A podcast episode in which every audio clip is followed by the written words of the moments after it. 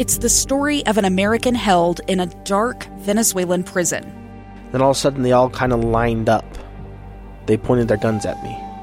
And this is the point where I thought, I'm going to die today. I'm Becky Bruce. I spent a year working on Hope in Darkness, which now has more than 2 million downloads. Find it on kslpodcast.com or wherever you listen to podcasts.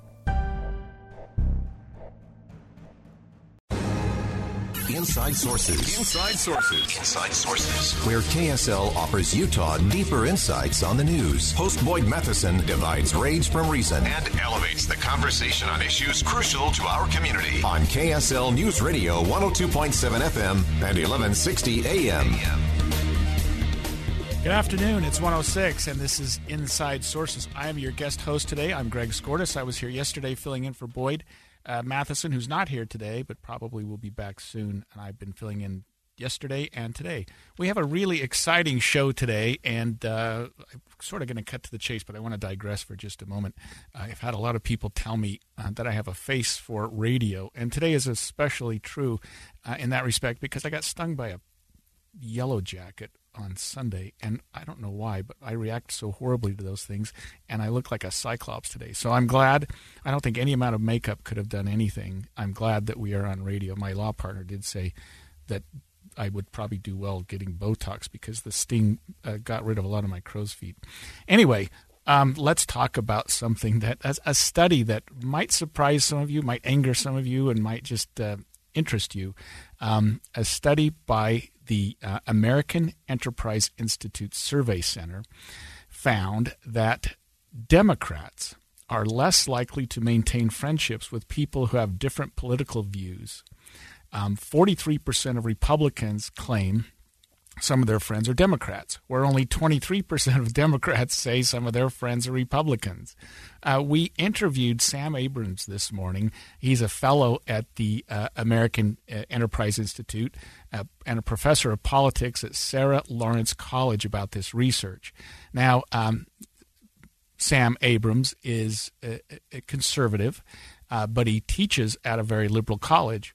He told us about this study and uh, how they collected data uh, over the country and, and talking to thousands of people about their friendships, the friends that they lost. And we've all heard about this. And I'm sure that we've all experienced um, this, this, this sort of culture that we've got in our country now uh, over the last year or so, where we or maybe five years if you go back to 2016, where we're sort of reevaluating our friendships, our associations, our associates based on political views. And, and admittedly, and, and I think we all have to admit this, it we, have learned a lot about our, our fellow uh, family and friends at, based on their political views. In the past, uh, Democrat Republican didn't really mean a lot. We, uh, you know, the, the, differences were were uh, not necessarily as distinct and as, as abrasive as they are now. Um, Anyway, let me just play a soundbite from this. This is fascinating study. I don't know that I agree with it. I'd be interested in some of your comments, but listen to this. And what I saw was uh, in the data was that uh, if you are a progressive and extremely liberal Democrat type of person, uh, you are far more likely to basically kick people out of your friendship networks. You're no longer going to talk to them. You are willing to lose friends and friendships over political disagreements much more so than conservatives, much more, more so than independents, and just mainstream Republicans. Uh, same thing for who is in your network. Republicans, it turns out, are much more likely to say they have friends who are both Republican and Democrat and independent across the board. They're willing to talk to lots of people and have this diversity. That's good for this country. Uh, Democrats, and in particular progressive Democrats, less likely. Uh, they're far more likely to have a very narrow network. They're far more likely to only have Democrats in their network and they're far less likely to know a whole lot of Republicans. So you have this echo chamber. We see this in Twitter. We see this on college campuses. We see this among very progressive groups. Uh, this leads to radicalization. This leads to uh, basically, you know, a lot of trouble. People um, become far more uh, angry more quickly, uh, less empathetic, less compassionate, and it's a lot harder to stitch civil society together if you're only talking to one set of uh, actors and rejecting the other. I tend to agree a little bit. I, I don't know that I necessarily agree that Democrats are more uh, likely than Republicans, uh, although uh, uh, it's sort of hard to argue with that as well. And, and let me just give you some examples of, of, of, people I've talked to and stories I've read where even family members and close friends, people have been people who have been uh, close associates for years and years, suddenly realize that the other side has a particular political view that they find offensive, and and Democrats are somewhat uh, less sympathetic to Republicans, and maybe even believe some of them to be uh, racist. And once you once you put that kind of label on a friend or a former friend, I guess it, it, it is difficult to maintain a friendship. It is difficult to continue to uh, see them and associate with them and and meet with them and talk to them in the ways that we did in the past. Um, if, if, there was a way we could just avoid politics uh, and still meet with our friends and and hang out with the people that we love without going through all that, we would. But I, it is true that once you learn some things about your colleagues um, that you have a different view of them. I think Republicans look at, at some Democrats and friends and family, and I'm a Democrat, I'll, I'll admit that, uh, who have approached me and said, Well, why do you want to take my guns away? Well, I don't want to take anybody's guns away, but they, they suddenly feel that that's a that's a a, a, a mark that makes me less uh, sympathetic to them, less friendly to them. Uh, why do you want to socialize medicine? Uh, why do you want to make? Uh, why are you taking such a, a pro-choice uh, position when uh, that doesn't fly in the face or that flies in the face of a lot of the religious bringing ups that we've had uh, over the years. So it goes both ways, but it's interesting that this study seems to seem to imply that Democrats are less sympathetic, less um, likely to continue those engagements. Here's a few other comments that he made. We have fewer social intimates uh, there are some exceptions, uh, and, and and your listen, your listenership, um, folks who are in the lat- of, of Latter Day uh, who are in the Latter Day Saints. Um, these are wonderfully tight knit communities, uh, and they have very deep and dense connections. Um, many Americans simply don't. Um, and that leads to mental health trouble. We hear an awful lot about loneliness and depression.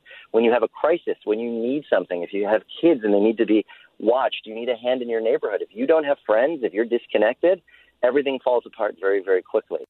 Disconnected, what an interesting word, what an interesting description. Because I think what he's talking about is that we tend to be isolated more and more based on the fact that some of the people that we had formerly uh, assumed to be our friends, that we'd formerly assumed that we had a lot in common with, are different than us, uh, different in their political perspective. And political perspectives have become so divisive in this country. And yes, I'll, I'll blame uh, the, our former president uh, for for fostering that or for planting those seeds.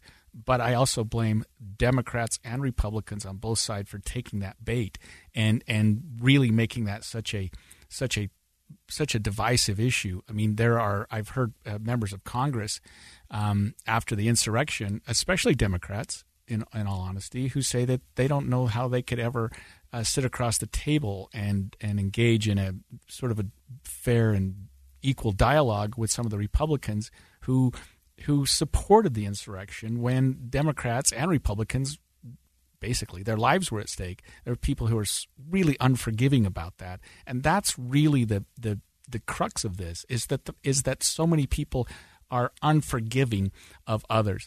Um, when we come back, we have more from Sam Abrams. We're going to take two segments on this because I, I just think it's so fascinating and it's got so much so much um, dialogue and so much that we could talk about. Uh, and we could talk about this for an hour. Uh, so after the break, we'll be back with more about is this happening with in our country.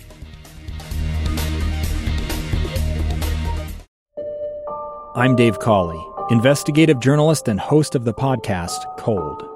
In October of 1985, a woman named Sheree Warren left work at a busy Salt Lake City office to meet her estranged husband at a downtown auto dealership. She never made it home.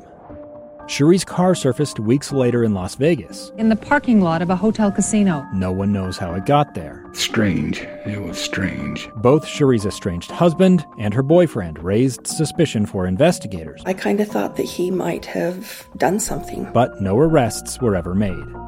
In Cold Season 3, we dig into double lives, make new connections in the case, and examine the difficulty raised by reasonable doubt. We want answers just as much as anyone else. They have creeps like that now, too, so nothing's changed. That's the new Cold Season 3 The Search for Sheree, now available anywhere you get your podcasts.